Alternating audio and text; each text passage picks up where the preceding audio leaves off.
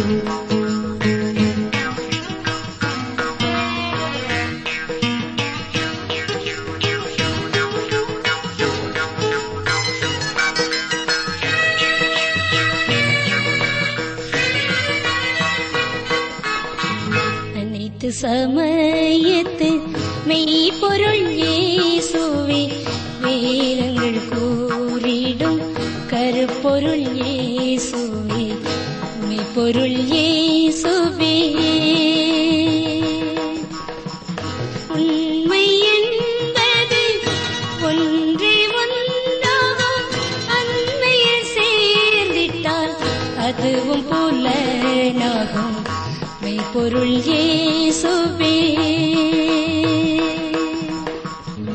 நண்பர்களே உங்கள் அனைவருக்கும் வேத ஆராய்ச்சி நிலையத்தின் சார்பாக எங்கள் காலை வந்தனங்களை தெரிவிக்கிறோம்.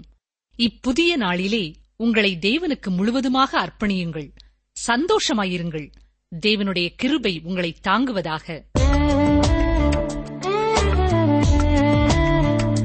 உமது வசனத்தை தியானிக்கும்படி குறித்த ஜாமங்களுக்கு முன்னே என் கண்கள் விழித்துக் கொள்ளும் என்று தாவீது ராஜாவோடு கூட சாட்சி பகரும் அருமையான சகோதர சகோதரிகளை இன்பராம் இயேசுவின் நாமத்தினாலே வாழ்த்தி வரவேற்கிறோம். இந்த வேதாராய்ச்சி வானொலி நிகழ்ச்சியை தவறாமல் தொடர்ந்து கேட்டு கர்த்தருக்குள்ளே நீங்கள் வளர்ந்து வருவதற்காக கர்த்தரை துதிக்கிறோம் அவரை ஸ்தோத்தரிக்கிறோம். இந்த நிகழ்ச்சிகள் மூலமாக நீங்கள் கர்த்தருடைய சித்தத்தை அறிந்து கொள்வதை குறித்தும் பாவத்திலிருந்து விடுதலை அடைவதை குறித்தும் எழுதியிருந்தீர்கள். உங்கள் அன்பின் கடிதங்களுக்காக ஆண்டவரை துதிக்கிறோம். இந்த நிகழ்ச்சிகள் தொடர்ந்து உங்களுக்கு பயனுள்ளதாய் அமைய ஜெபிக்கிறோம். கர்த்தர் தாமே உங்கள் வாழ்க்கையிலேயும் உங்கள் குடும்பத்திலேயும் பெரிய காரியங்களை செய்வாராக. இந்த வேத ஆராய்ச்சி வானொலி ஊழியங்களுக்காக தொடர்ந்து ஜெபிக்கிற கொடுக்கிற கூடி ஜெபிக்கிற ஒவ்வொருவருக்காகவும் கர்த்தரை துதிக்கிறோம் அவரை ஸ்தோத்தரிக்கிறோம். ஒருவேளை நீங்களும் இந்த ஊழியத்திற்காக ஜெபிக்க விரும்புவீர்கள் என்றால் ஜெப குறிப்புகளை எழுதி பெற்றுக்கொள்ள உங்களை அன்போடு ஞாபகப்படுத்துகிறோம். நாம் கடந்த நிகழ்ச்சியிலே எபிரேயர் பனிரெண்டாம் அதிகாரம் பதினைந்தாம் வசனத்திலே கசப்பான வேரை குறித்து இறுதியாக சிந்தித்து முடித்தோம். கசப்பான வேர் ஆரம்பத்திலேயே கிள்ளப்படவில்லை என்றால் அது ஒரு திருச்சபையையே பாதிக்கும் என்று சிந்தித்தோம்.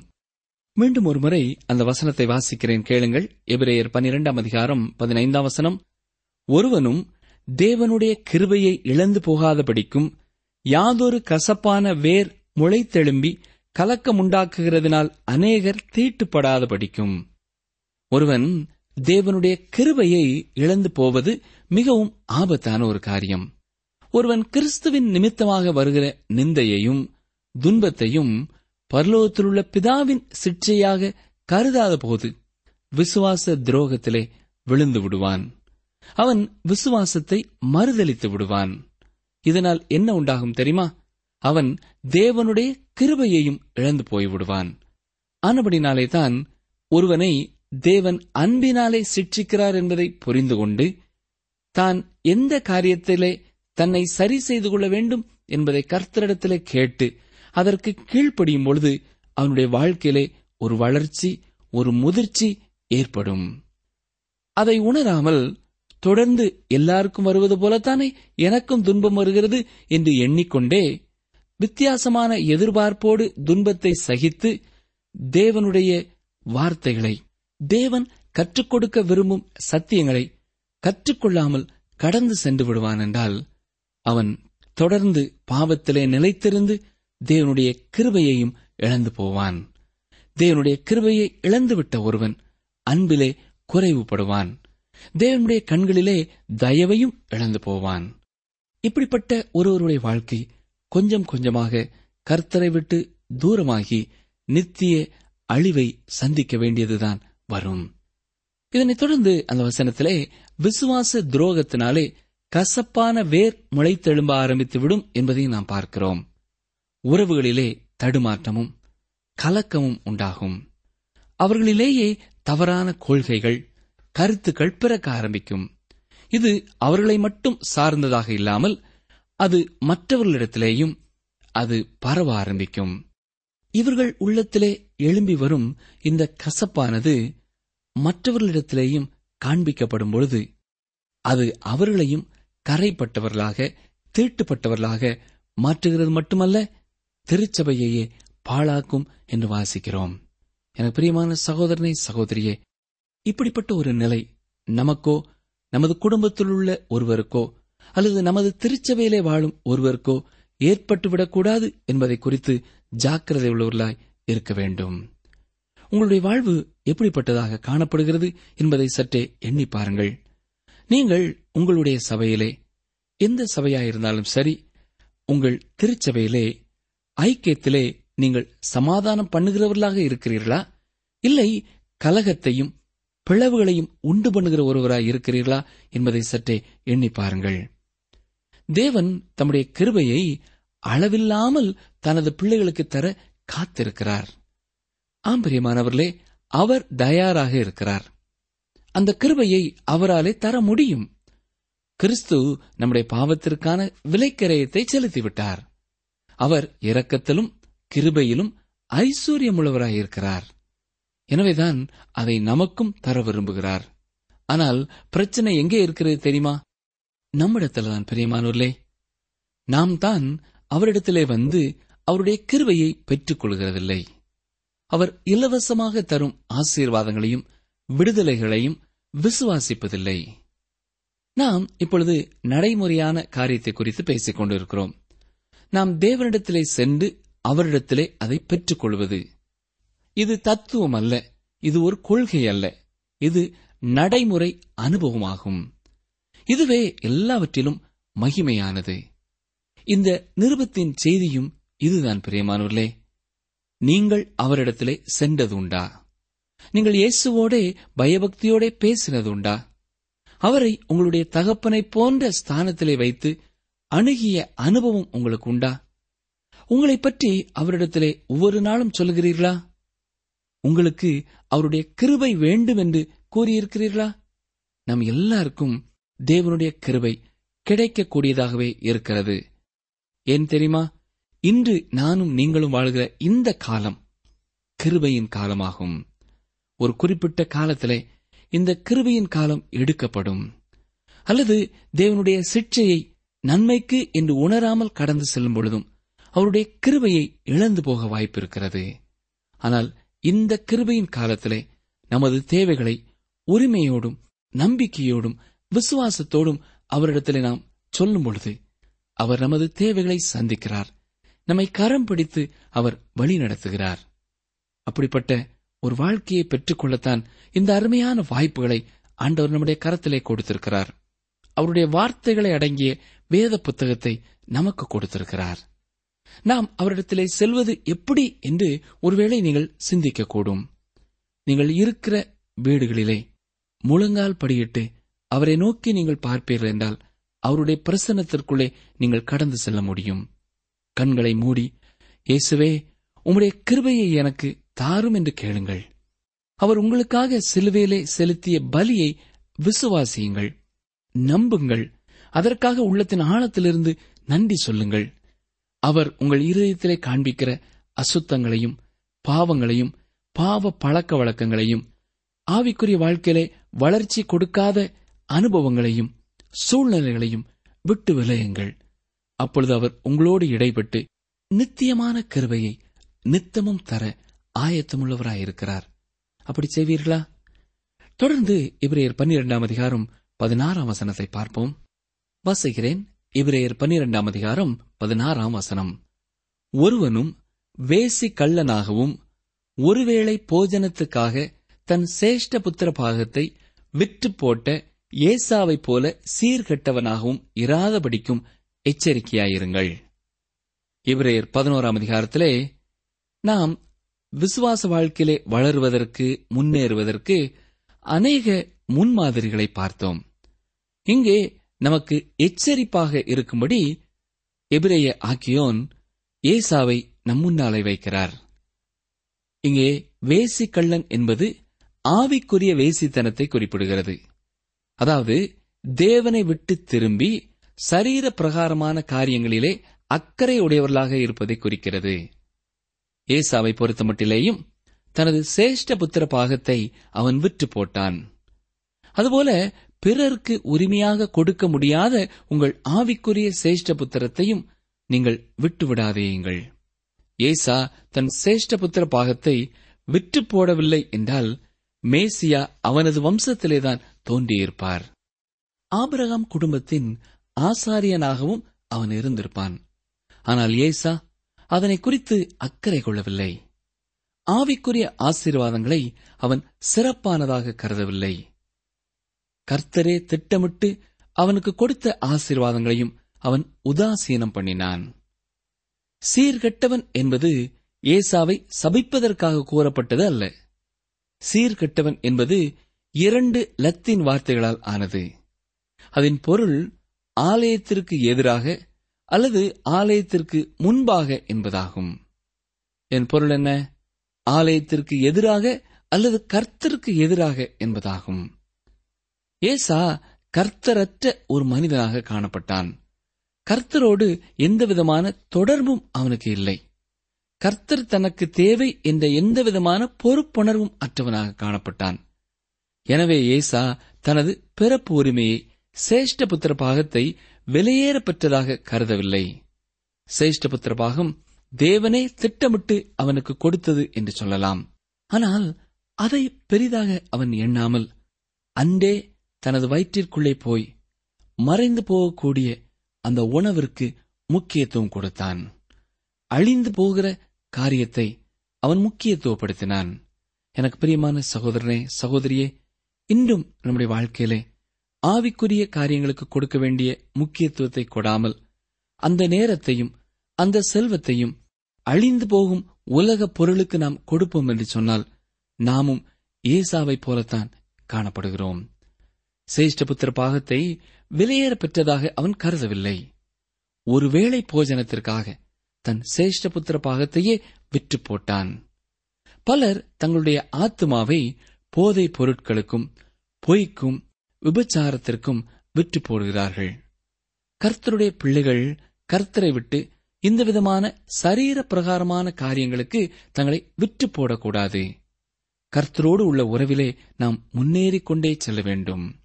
எனக்கு அருமையான சகோதரனே சகோதரியே நம்முடைய வாழ்க்கையிலே எதற்கு முக்கியத்துவம் கொடுக்கிறோம் என்பதை குறித்து நாம் ஜாக்கிரதையாயிருக்க வேண்டும். செல்வத்திற்கா? அல்லது நிலபுலன்களை வாங்குவதற்கா? அல்லது ஆபரணங்களை வாங்குவதற்கா? நமது வாழ்க்கையிலே எது முக்கியம் என்று சிந்திக்கிறோம். நமது ஆவிக்குரிய வாழ்க்கை முக்கியமானது. அழிந்து போகும் உலகப் பொருட்களுக்கும் உலக பிரகாரமான காரியங்களுக்கும் முக்கியத்துவம் கொடுக்காமல் ஜாக்கிரதை உள்ளவர்களாக இருக்க வேண்டும். ஏன் ஏசாவை ஒரு ஜாக்கிரதையாக ஒரு எச்சரிக்கையின் ஸ்தம்பமாக நம் முன்னாலே நிறுத்துகிறார்? இவரையர் பன்னிரெண்டாம் அதிகாரம் பதினேழாம் வசனத்தை பாருங்கள். ஏனென்றால் பிற்பாடு அவன் ஆசீர்வாதத்தை சுதந்திரித்துக் கொள்ள விரும்பியும் ஆகாதவன் என்று தள்ளப்பட்டதை அறிவீர்கள். அவன் கண்ணீர் விட்டு கவலையோடே தேடியும் மனமாறுதலை காணாமல் போனான். இந்த வசனத்தினாலே சில தவறான கருத்துக்கள் கூறப்படுகிறது. அதாவது ஏசா பிற்காலத்திலே மனம் திரும்ப விரும்பினான் ஆனால் தேவனோ அவனுடைய மனம் திரும்புதலை ஏற்றுக்கொள்ளவில்லை என்ற அர்த்தம் கொள்ளும்படியாக இந்த வசனம் இருக்கிறது. ஆனால் எபிரேய ஆக்கியோன் முற்றிலும் வேறுபட்ட ஒரு கருத்தையே கூறுகிறார். ஏசா முன்பு தன் சேஷ்டபுத்திர பாகத்தை அலட்சியம் பண்ணிவிட்டான். பின் நாட்களிலேதான் சேஷ்டபுத்திர பாகம் என்றால் என்ன என்பதை அவன் புரிந்து கொண்டான். ஈசாக்கின் மற்றொரு குமாரனுக்கு கொடுக்கப்படும் பங்கைப் போல இரண்டு மடங்கு பங்கு ஏசாவிற்கு கொடுக்கப்பட வேண்டும் என்பதுதான் தனக்கான சேஷ்டபுத்திர பாகம் என்பதை ஏசா அறிகிறான். அதாவது உலகப் பொருட்களின் மீது விருப்பம் உடையவனாக இருந்தான். பின்பு அதனை கவலையோடு தேடுகிறான். தனது ஆவிக்குரிய ஆசீர்வாதங்களை பெற வேண்டும் என்பதற்காக ஏசா தேவனிடம் மனம் திரும்பவில்லை. உலக பொருளை இழந்துவிட்டோமே என்றுதான் அவன் மனம் வருந்தினான். தொடர்ந்து இப்ரேயர் பன்னிரெண்டாம் அதிகாரம் பதினெட்டு முதல் இருபத்தி ஓரு வசனங்களை பார்ப்போம். வாசிக்கிறேன். அன்றியும் தொடக்கூடியதும் அக்கினி பற்றி எரிகிறதுமான மலையினிடத்திற்கும் மந்தாரம் இருள் பெருங்காற்று ஆகிய இவைகளினிடத்திற்கும் எக்கால முழக்கத்தினிடத்திற்கும் வார்த்தைகளுடைய சத்தத்தினிடத்திற்கும் நீங்கள் வந்து சேரவில்லை. அந்த சத்தத்தை கேட்டவர்கள் பின்னும் தங்களுக்கு வார்த்தை சொல்லப்படாதபடிக்கு வேண்டிக் கொண்டார்கள்.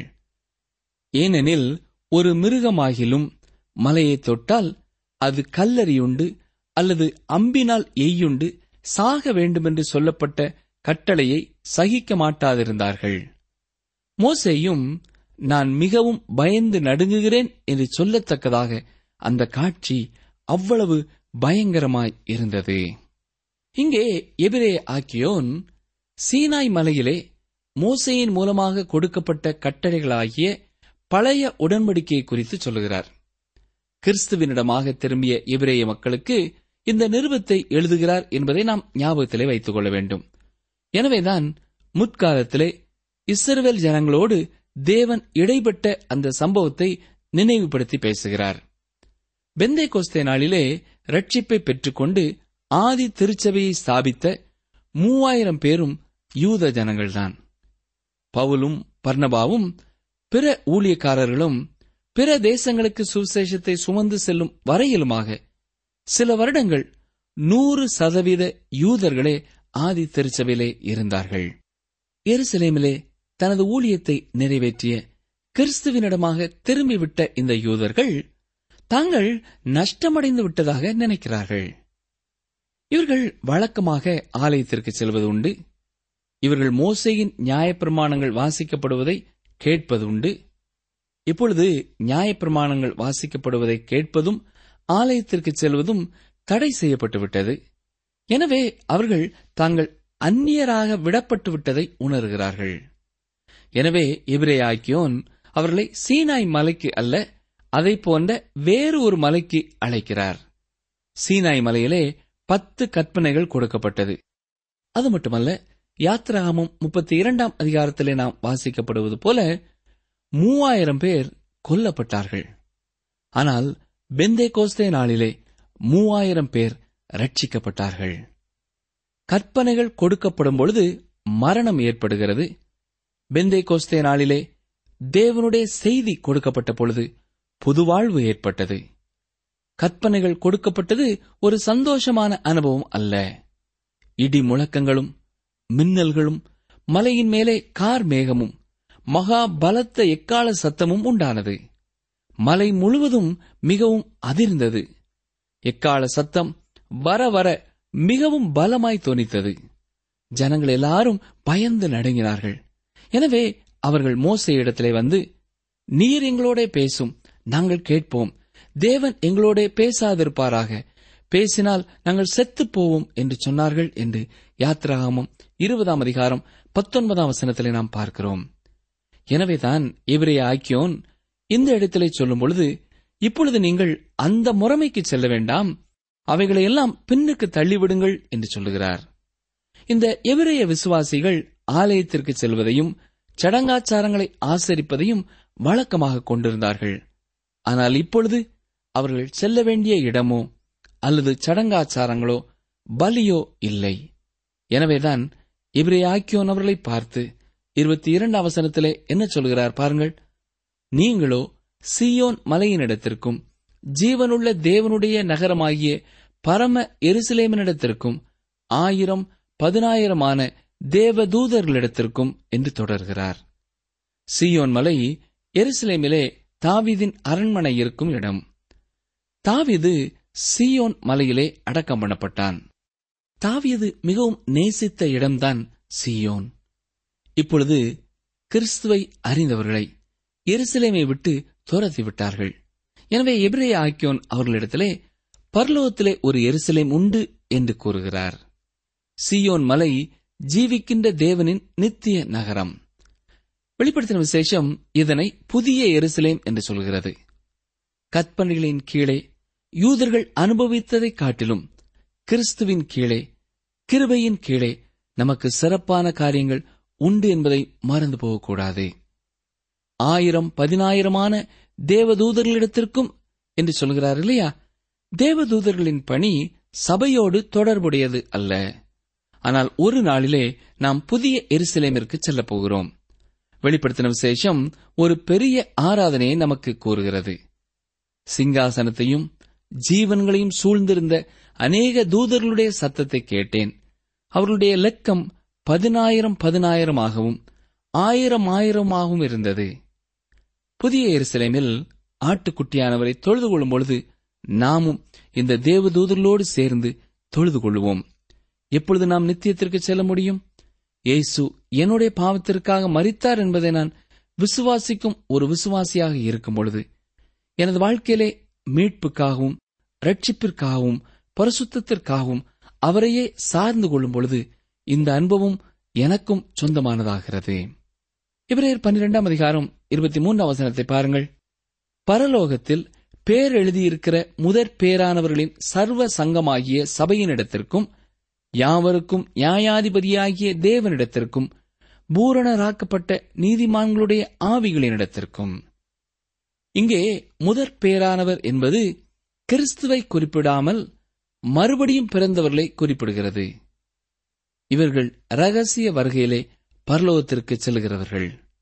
அது மட்டுமல்ல பூரணராக்கப்பட்ட நீதிமான்கள் என்பது பரிபூரணம் அடைதல் என்பதை குறிப்பிடாமல் தேவ ஆட்டுக்குட்டியாக கிறிஸ்து மரித்து இந்த உலகத்தின் பாவங்களை நீக்கினதினாலே பூரணமாக்கப்பட்ட பழைய ஏற்பாட்டு பரிசுத்தவான்களை குறிப்பிடுகிறதாயிருக்கிறது.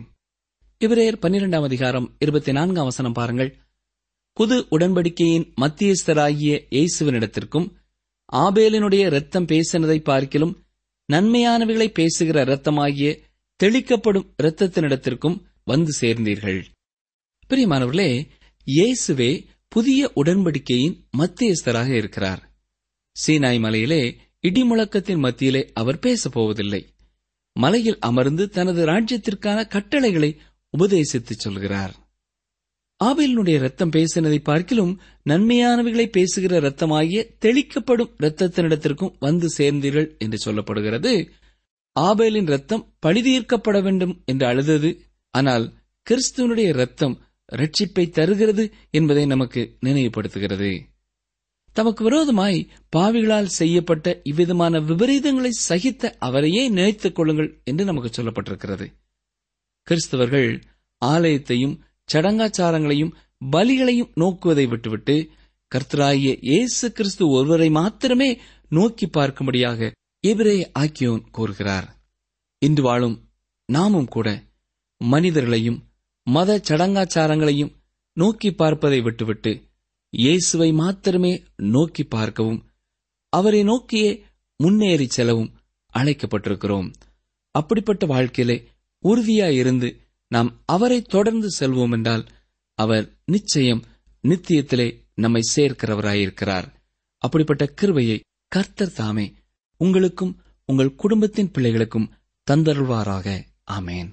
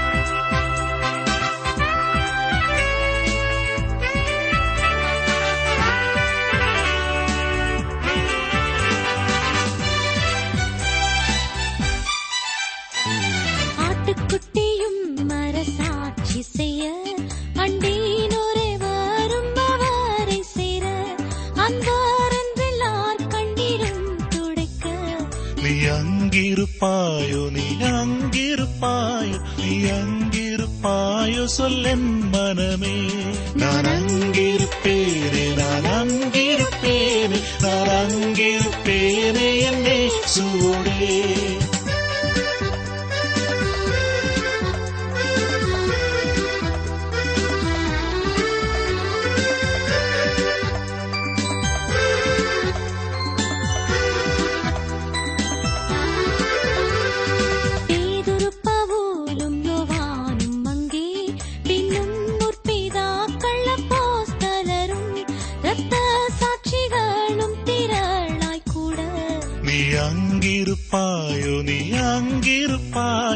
அங்கிருப்பாயோ சொல்லென் மனமே.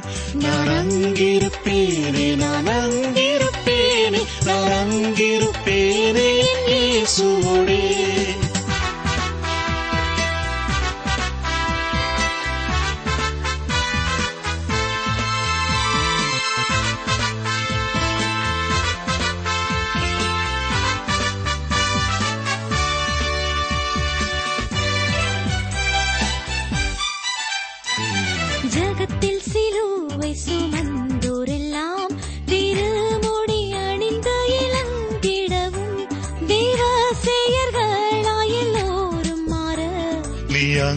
அங்கிருப்பாயோ நீ அங்கிருப்பாயோ? நீ அங்கிருப்பாயோ? சொல்லென் மனமே.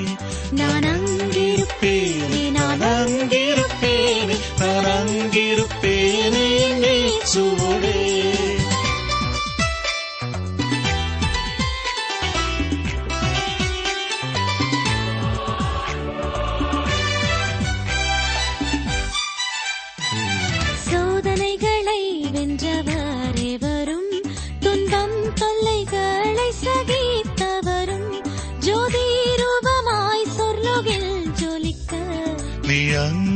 அங்கிருப்பாயோ நீ அங்கிருப்பாயோ? நீ அங்கிருப்பாயோ? சொல்லென் மனமே. நான் அங்கிருப்பேனே நான்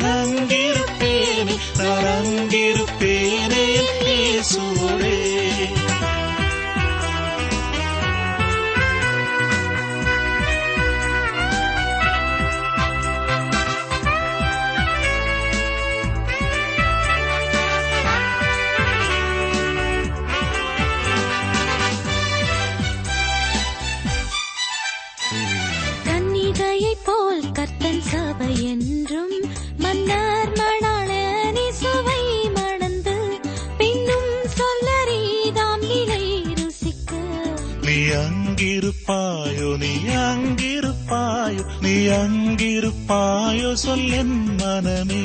நான் அங்கிருப்பேனே நான் அங்கிருப்பேனே நான் அங்கிருப்பேனே என் இயேசுவோடே.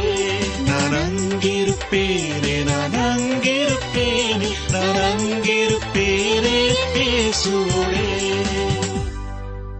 நீங்கள் தொடர்பு கொள்ள வேண்டிய எமது முகவரி வேத ஆராய்ச்சி டி டபிள்யூ ஆர் தபால் பெட்டி எண் நூற்று முப்பத்தி நான்கு திருநெல்வேலி இரண்டு தமிழ்நாடு. எங்கள் தொலைபேசி எண் தொன்னூற்று நான்கு நாற்பத்தி இரண்டு இருபத்தி ஐந்து இருபத்தி ஆறு இருபத்தி ஏழு.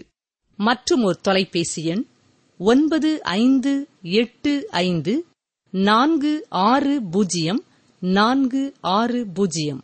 எங்கள் இமெயில் முகவரி Tamil DTP at radio eight eight two dot com நான் அவர்கள் அநியாயங்களை கிருபையாய் மன்னித்து அவர்கள் பாவங்களையும் அக்கிரமங்களையும் இனி நினையாமல் இருப்பேன் என்று கத்தர் சொல்கிறார். எபிரேயர் எட்டு பனிரண்டு. நான் அவர்கள் அநியாயங்களை கிருபையாய் மன்னித்து அவர்கள் பாவங்களையும் அக்கிரமங்களையும் இனி நினையாமல் இருப்பேன் என்று கர்த்தர் சொல்கிறார். எபிரேயர் எட்டு பனிரண்டு.